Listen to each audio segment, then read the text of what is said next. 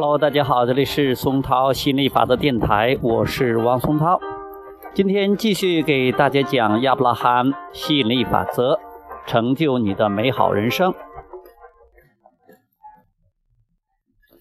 别人认为我的愿望不切实际怎么办？接着问道：如果有人知道我们的计划啊，这个计划的确非同一般，然后说我们的计划不切实际。我们该如何避免受到这些影响？亚伯拉罕是这样回答的：在与别人交流之前，只要关注对你而言重要的事情，就能避免接受别人的影响。如果别人坚持认为你应该面对现实，那么他们就在影响你，希望你像树一样扎根在原地。如果你只能看到现状，你就无法超越现状而成长。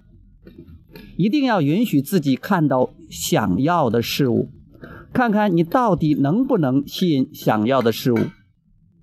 关注现状只能吸引和创造出更多的现状。好呃今天就聊到这里我们下次接着再聊拜拜。老师你讲的也太快